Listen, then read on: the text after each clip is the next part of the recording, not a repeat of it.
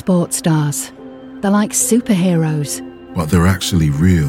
Which is why we've made a podcast about them.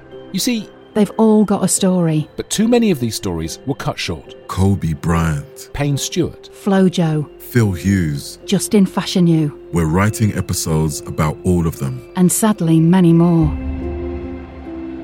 Death of a Sports Star. A new series from Crowd Network.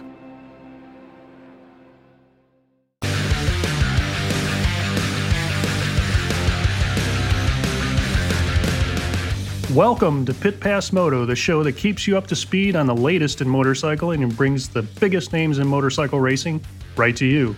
I'm Dave Selecki. And I'm PJ Doran. And this week we have lifelong motocross and off-road rider and industry insider Jay Clark. But first, some big news for Pit Pass Moto. Our new major sponsor is Moto America. Moto America, as we know, is the official road racing series of the United States, AMA road racing series for the U.S., and it is, of course, led by its premier class superbikes. Those are 190-plus mile-an-hour bikes with the best and baddest riders the United States, and for that matter, the world, has to offer. We've got a fair contingent of international racers.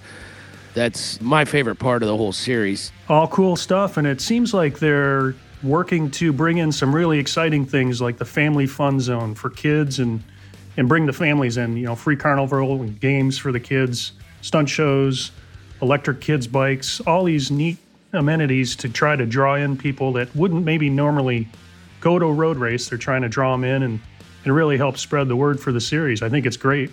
Every year they've been making meaningful improvements and trying to make it, as you said, a family event, to include really getting all of the spectators and fans involved with the racers. They get you down in the pits. They have on the schedule announced times where fans can walk through the paddock.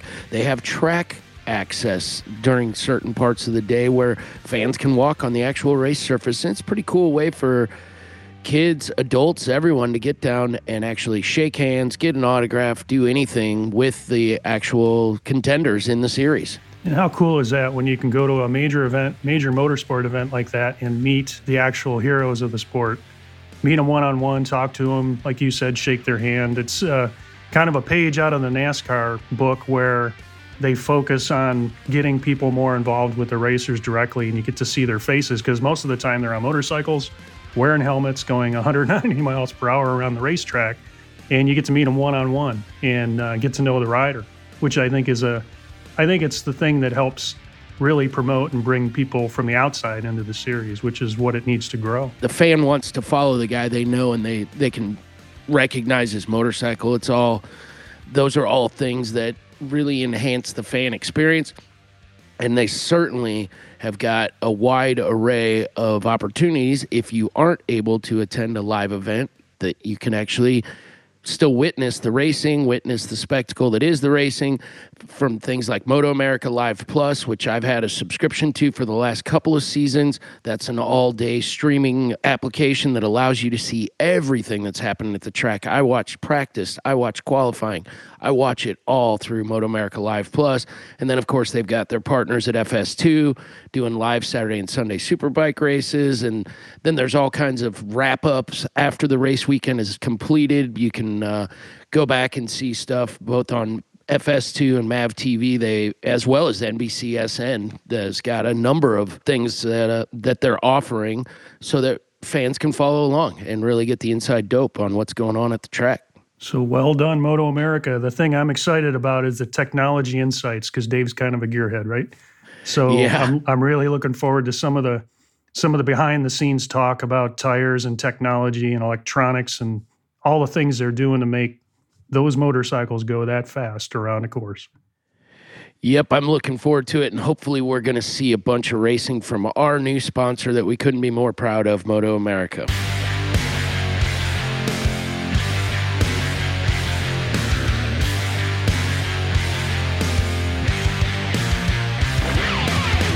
How about that trivia question for this week, Dave? You want to read it off? It's a pretty good one. It had me stumped completely, but it's probably right up your alley. This week's Pit Pass trivia question of the week is, who is the only professional racer to win events in 125cc motocross, 250cc motocross, supercross, superbikers, and a national championship road race. More about that guy when we come back later.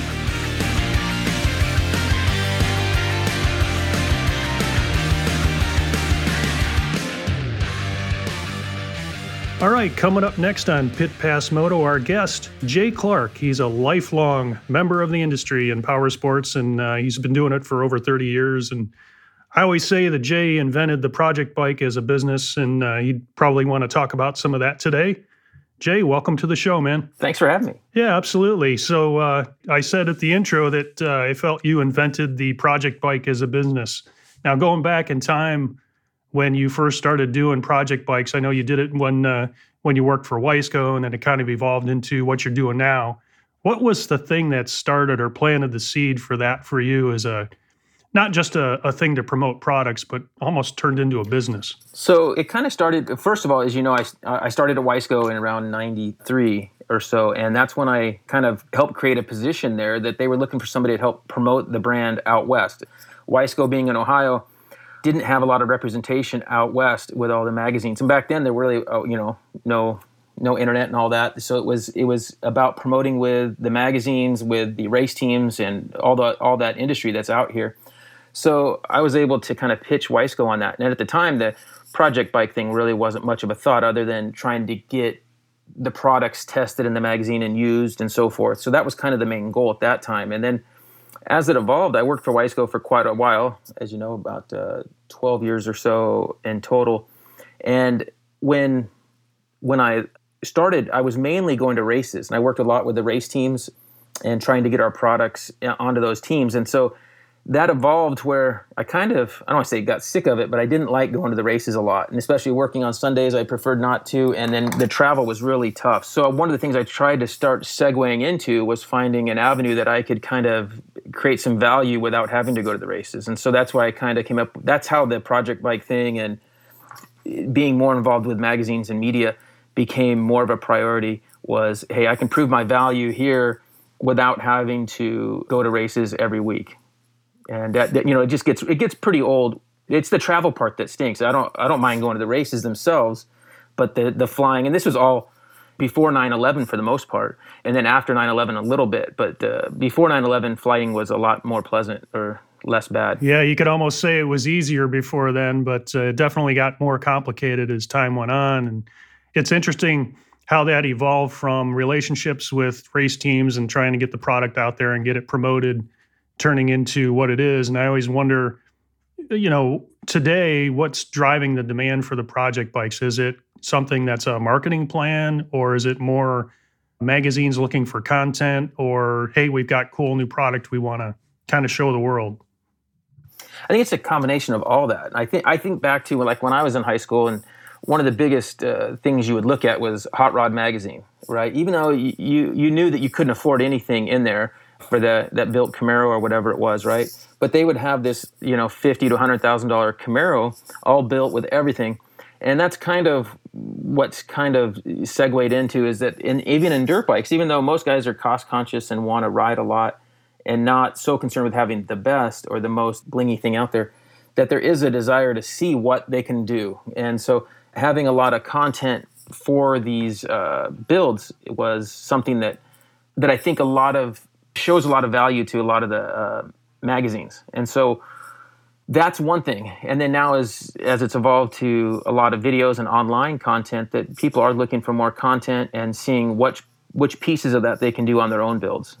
And the ICJ, your involvement with All Balls Racing Group, they're an innovator, it seems, in the industry. As far as, I work at a dealership and I'm interacting constantly with the group of brands that All Balls Racing Group represents. How do they stay so at the front end of development? Because they're constantly coming out with new products. That's what I'm most impressed with about them, is that there's constantly new materials that, I was unaware we needed, but they're determining what the market needs at a pretty impressive pace. Yeah, and that's the group I work for now, one of the main companies I work for now, and they own a lot of brands. They bought one of the companies that I worked for quite a while in C&L, which was Kurt Leverton, and they owned Hot Cams, Hot Rods, Pivot Works, Cylinder Works, Vertex. They owned all those brands, and then All Balls Racing Group bought all those and put them all into one deal with a bunch of other brands, and they have tremendous resources to be able to look at what the market needs for, like, you wouldn't think there was a market for fuel pumps, right? But there is. So there's a market for fuel pumps and carburetor rebuild kits and all kinds of little things that you just wouldn't think would exist, but they do, because the stuff wears out, and the OEM parts can be very expensive. So if you can find a good alternative that's a quality part and can be a lot less money, there's going to be a real avenue there for it. And the other thing that a lot of companies in this industry weren't doing very well over the last few years is really having good information, listing out all the models. Polaris, KTM, Husky, some of those types of models, a lot of people kind of ignored them. They only cared about the Japanese models. And so when you got to some of these other brands, and now into the UTV market, you can go to Arctic Cat and to Can Am and all these other brands. All Balls Racing Group's really good about finding all these fitment issue listings for all these models, for all these different little pieces, and axles and A-arms and rebuild kits for all, prop shafts, finding little holes of product that will work. Yeah, and I think I agree with what PJ was saying. They've managed to identify those gaps, like you said, Jay, also. They've identified those gaps, and they've become that 800-pound gorilla in the market, where they've dominated all of the major categories with key product that wears out, essentially. If you have an engine or a vehicle, things that do wear out, they've pretty much got everything covered from front axle to the rear axle on nearly every vehicle. They're not looking to be this performance company, with UTVs, for instance. They don't want to be this company that makes, the oversized axles and the bigger A-arms and all that stuff. They want to get to the stuff that's wearing out, ball joints and those types of things, and things that are breaking with axles and things like that. And that's where they can find everything in that, say, UTV or ATV, the entire length of that unit that wears out or breaks. They're going to list it. And if there's any market there, they're going to list it. And that part's kind of cool. And they just created this huge 1,500-page catalog of just ATVs and UTV parts that it's pretty incredible. Yeah, which that's a major growing segment. I think PJ would agree. Yeah, absolutely. It's what drives the dealership I work in. We're a multi-line dealer. I carry a number of the brands you just talked about: Polaris, Can-Am, KTM, as well as Yamaha. But the UTV market, it's over the last 8 to 10 years, has taken over. It's what fills our showroom, and it's what fills our parking lot as far as our service department goes. I see it being the biggest expanding area of the power sports market. So how can you not be in that market? For sure. And luckily for us, a lot of the parts guys are former, or current dirt bike riders, right? They're familiar with Cylinder Works, Hot Cams, Hot Rods. They're familiar with all of our brands from the dirt bike side. So they're able to promote it. And when they see it, they're able to promote it right into the All Balls line of parts. So that part works really well. Yeah, naturally it translates right over, which is always a good thing for a brand when you can cover more ground with the customer.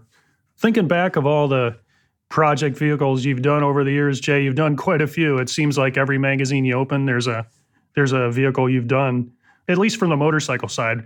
What was your favorite project bike that you've ever built of all of them, which is probably literally, I'm going to guess, hundreds at this point? Yes, hundreds. We do about 20 to 25 a year right now, and we've done that consistently the last few years. So it's a lot, it's a lot to manage and keep track of.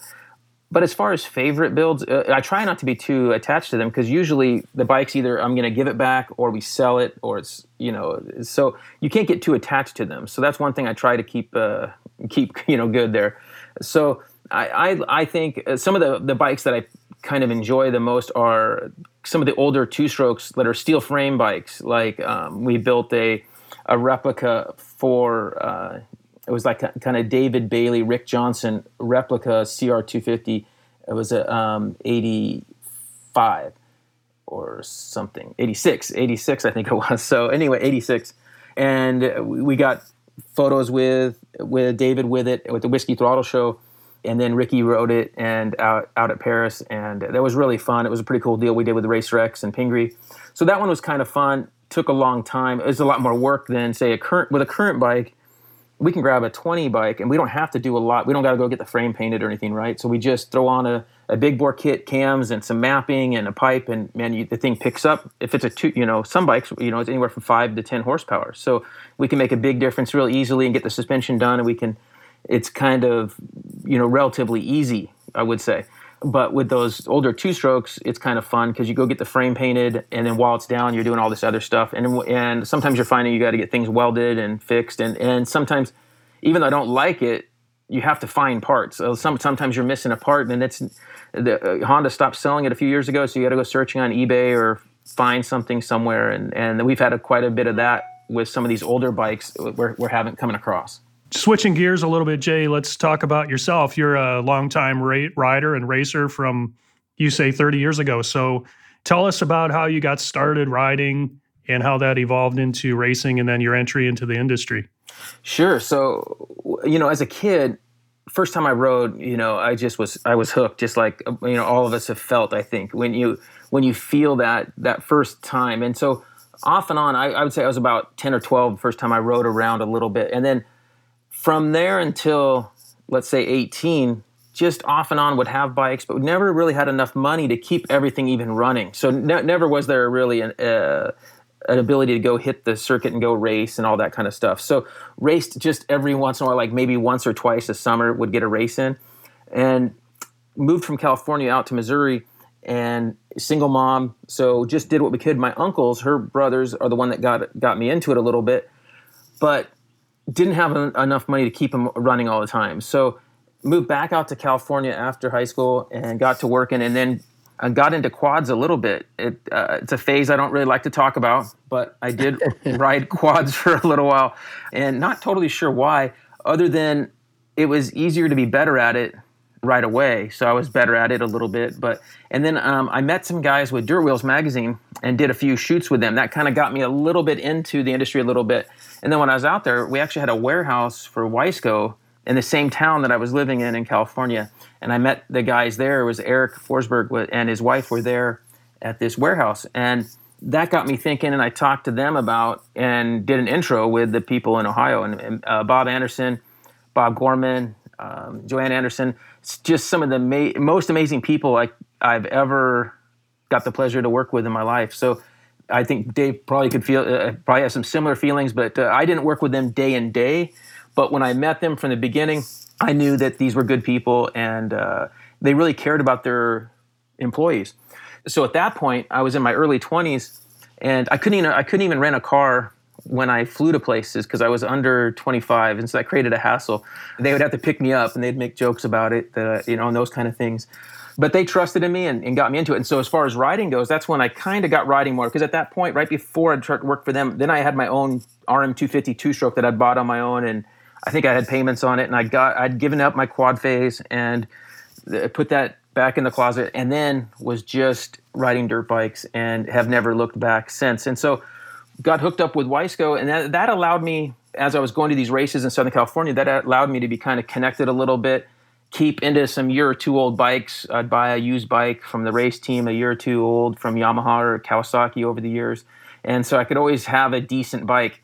And then that evolved by 2000 or so, you know, in that, once you started getting in 98 to 2000 range in there, then we were able to stay on, then realizing, hey, these can build in. That allowed me to ride a lot more as that developed. And then as my son got older, then got him into riding, and that's been kind of where we've headed. As far as racing goes, I haven't raced probably in 8 years or so, I would say. And the only racing I would do is at REM, which is at Glen Helen. It's a kind of a vet group. It's not just for vets, but it's mainly vet riders. They're all pretty cool. But I've learned that, you know, winning the plus 40 or plus 50, you know, B or C class doesn't really mean much. And so I just have had more fun riding a lot, and so we ride a lot of motocross practice, and then we do a lot of trail riding now too, so a lot of trail riding in Utah and California, and so that's kind of where we go. I still probably, and I do videos about this on my channel, but I probably still prefer riding a good motocross day on a good safe track, you know, and safe is kind of an oxymoron word in motocross, but there are tracks that are a bit safer per se. And to have a good day on that track, I just love it. There's nothing like it. Go get a good moto in or two and call it a day. So that's kind of where my riding has taken me over the years is, and that was facilitated a lot through Wiseco and then through the companies I worked for a lot in the industry. So you're around it a lot. And I've worked from home my whole life, basically the last, you know, 29 years I've worked from home. in California remotely. So that's been a huge advantage. Obviously, you can go ride on a Wednesday when Kia's open or Glen Helen on a Thursday. So that makes it really nice that a lot of times I was able to ride and it wouldn't impact my family life so much on the weekend. That, which is a great story, and I 100% agree with what you said about the Andersons and the start at Wiseco, same group of people that I went to work for back in 1988. So I can definitely agree with your points about, you know, their focus on employees and wanting to do well by them and run the business in a certain way, and I think they did, and that was always a good thing. And now you're paying it forward, bringing your son into the sport. Now, are you going to let him ride a quad? Is that on the agenda or no? No, we've had a no quad rule. A couple we had some for projects, and he actually really enjoyed them. We took him out to the sand dunes, and they are pretty fun in the sand dunes, but we don't currently own any. And with all this Razor talk and stuff, I'm trying to wait as long as I can before. We've had a Rhino and a Razor a little bit, but we don't have any right now. We've tried to kind of just stick to bikes until I can't ride them anymore. There you go. And that's a good way to approach it for sure. I think we're all kind of gentlemen of our age who tend to do the same thing. We go out on practice days and enjoy ourselves, get a good workout. You see your buddies, you hopefully get some good laps in, and you come home in one piece. Most importantly, that's the important thing. Yeah, oh, for sure. And that's what I enjoy, and is being able to just, like you said, just have a good workout. In California, we have the real blessing of this in the wintertime for us is actually the best riding where, because it's not so hot and dry, we've had actually pretty decent winters the last two winters. And so we cut a lot of hill tracks in, just places that we can just go cut a track in. No tractor, we just ride these hill tracks. And it's something I've done over the years and put a lot of some incredible tracks in, and it's just a blast in the wintertime. So we go put these things in, and you can go ride for a couple hours and get back, you know, and get the rest of the day of work in, so it works out really good. Yeah, absolutely. It sounds like, you know, that expression, you don't work a day in your life if you do what you love, and it sounds like you're able to do that and spread that into your family even further, which is even better news. So we're really, really happy for you, Jay, and we appreciate you coming on the show today, and we like to take the last few minutes if we can. If there's anybody specifically that you want to thank and send us off, and that would be great. I got a huge list of people to thank. As far as, like I mentioned, the Andersons and Kips and Bob Gorman, Kurt Leverton and Evelina James at C&L. Just some great people I've worked with over the years. I work with a guy named Steve Depping there at the All Balls Group. Just tremendous help. I mean, and doing what I do for so long, I don't think you could do it and be successful without working with some great people. And most of the people in this industry really enjoy it. And so I've been able to work with some great people in that aspect. And then we didn't talk much about Dunlop, but I do work with Dunlop and Brock Glover, Brian Fleck, Mike Buckley, Rob Fox, just a bunch of great group of guys that keep, you know, you would think it's a lot bigger company with the fact that it's the name Dunlop, but it's really run by a small group of guys, and they do a great job. So that's kind of cool to be, and that's one thing that's really been really nice with all the companies I work with, is that I work with just some of the best brands, you know, that exist. So it's not like I'm having to peddle something that I don't believe in. So it works really nice being able to work with great companies and great people.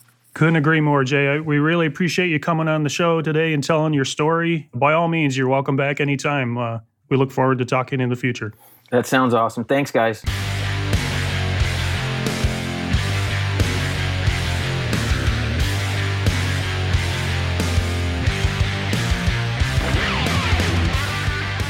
This week's trivia question of the week on Pit Pass was, who was the only professional racer to win events in 125cc motocross, 250cc motocross, supercross, superbikers, and a national championship road race? The answer, of course, is Steve Wise, the amazing Steve Wise. Multi-talented Steve Wise. He pretty much handled every discipline. That superbikers race, I remember when I was a kid, teenager, I guess, watching the Superbikers broadcast on Wide World of Sports.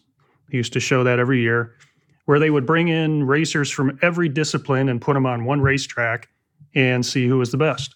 And they got to pick their own bike, which I always, as a kid, I found interesting. So you had guys on easily identifiable CR500s or KX500s, something like that. And then there were guys on flat track bikes. Yeah, there was a couple of epic battles, actually. XR750s against CR500s, the works Honda CR500s on the racetrack. And you know, the names on the racetrack all together was always cool to me, because you'd see Andre Mollard for motocross up against Eddie Lawson and Kent Howard, who had just won national championships in motocross, and AMA dirt track racers. Yep, Bubba Schobert. Yeah, there was a lot of talent out there. And they would build a racetrack that was kind of a combination of, I guess you could say it was a motocross track. There really wasn't much motocross track to it. It was more kind of a TT course, dirt with low jumps and fairly straightforward and easy, backed up to pavement. So the bikes would transition from dirt to pavement, then back to dirt, and do successive laps. It was clearly the beginning of the idea that led to Supermoto. I would agree. The track, as in my memory, and it might have been because I was young, the track seemed longer. Like the laps were relatively long. Supermoto races, I attended quite a few in Nashville, in Wisconsin, all over the country actually, and their tracks were shorter by design, which worked great because then everybody could watch it. That track on TV, when I watched it, it seemed like it was a big track.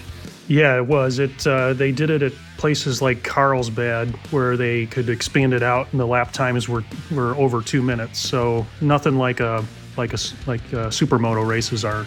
Yeah, supermotos are go-kart tracks. Pretty much, that's, a lot of them are go-kart tracks with a bump out for their off-road section. Yeah, or parking lots. The attraction was all the names from the sport, from the various disciplines, going at it. And that's actually how Steve Wise got into road racing. Was he did so well, he went and won that event, that Honda, his sponsor at the time, approached him and said, "Hey, you look pretty good on that pavement section. What do you think about trying road racing?" And then he switched over from motocross over to road racing, and made a pretty darn good career out of it. Yeah, I was going to say, if you can win a national race, you're at the sharp end.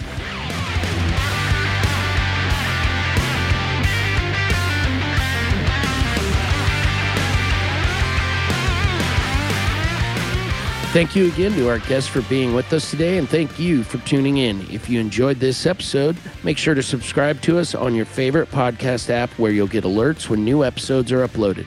Of course, make sure you're also following us on Twitter, Facebook, and Instagram, as well as pitpassmoto.com. This has been a production of Evergreen Podcasts. We'd like to say a special thank you to Tommy Boy Halverson, Chris Bishop, producer Leah Longbreak, and audio engineer Eric Colt. Now, I'm PJ. And I'm Dave. We'll see you next week on Pit Pass. Have fun riding.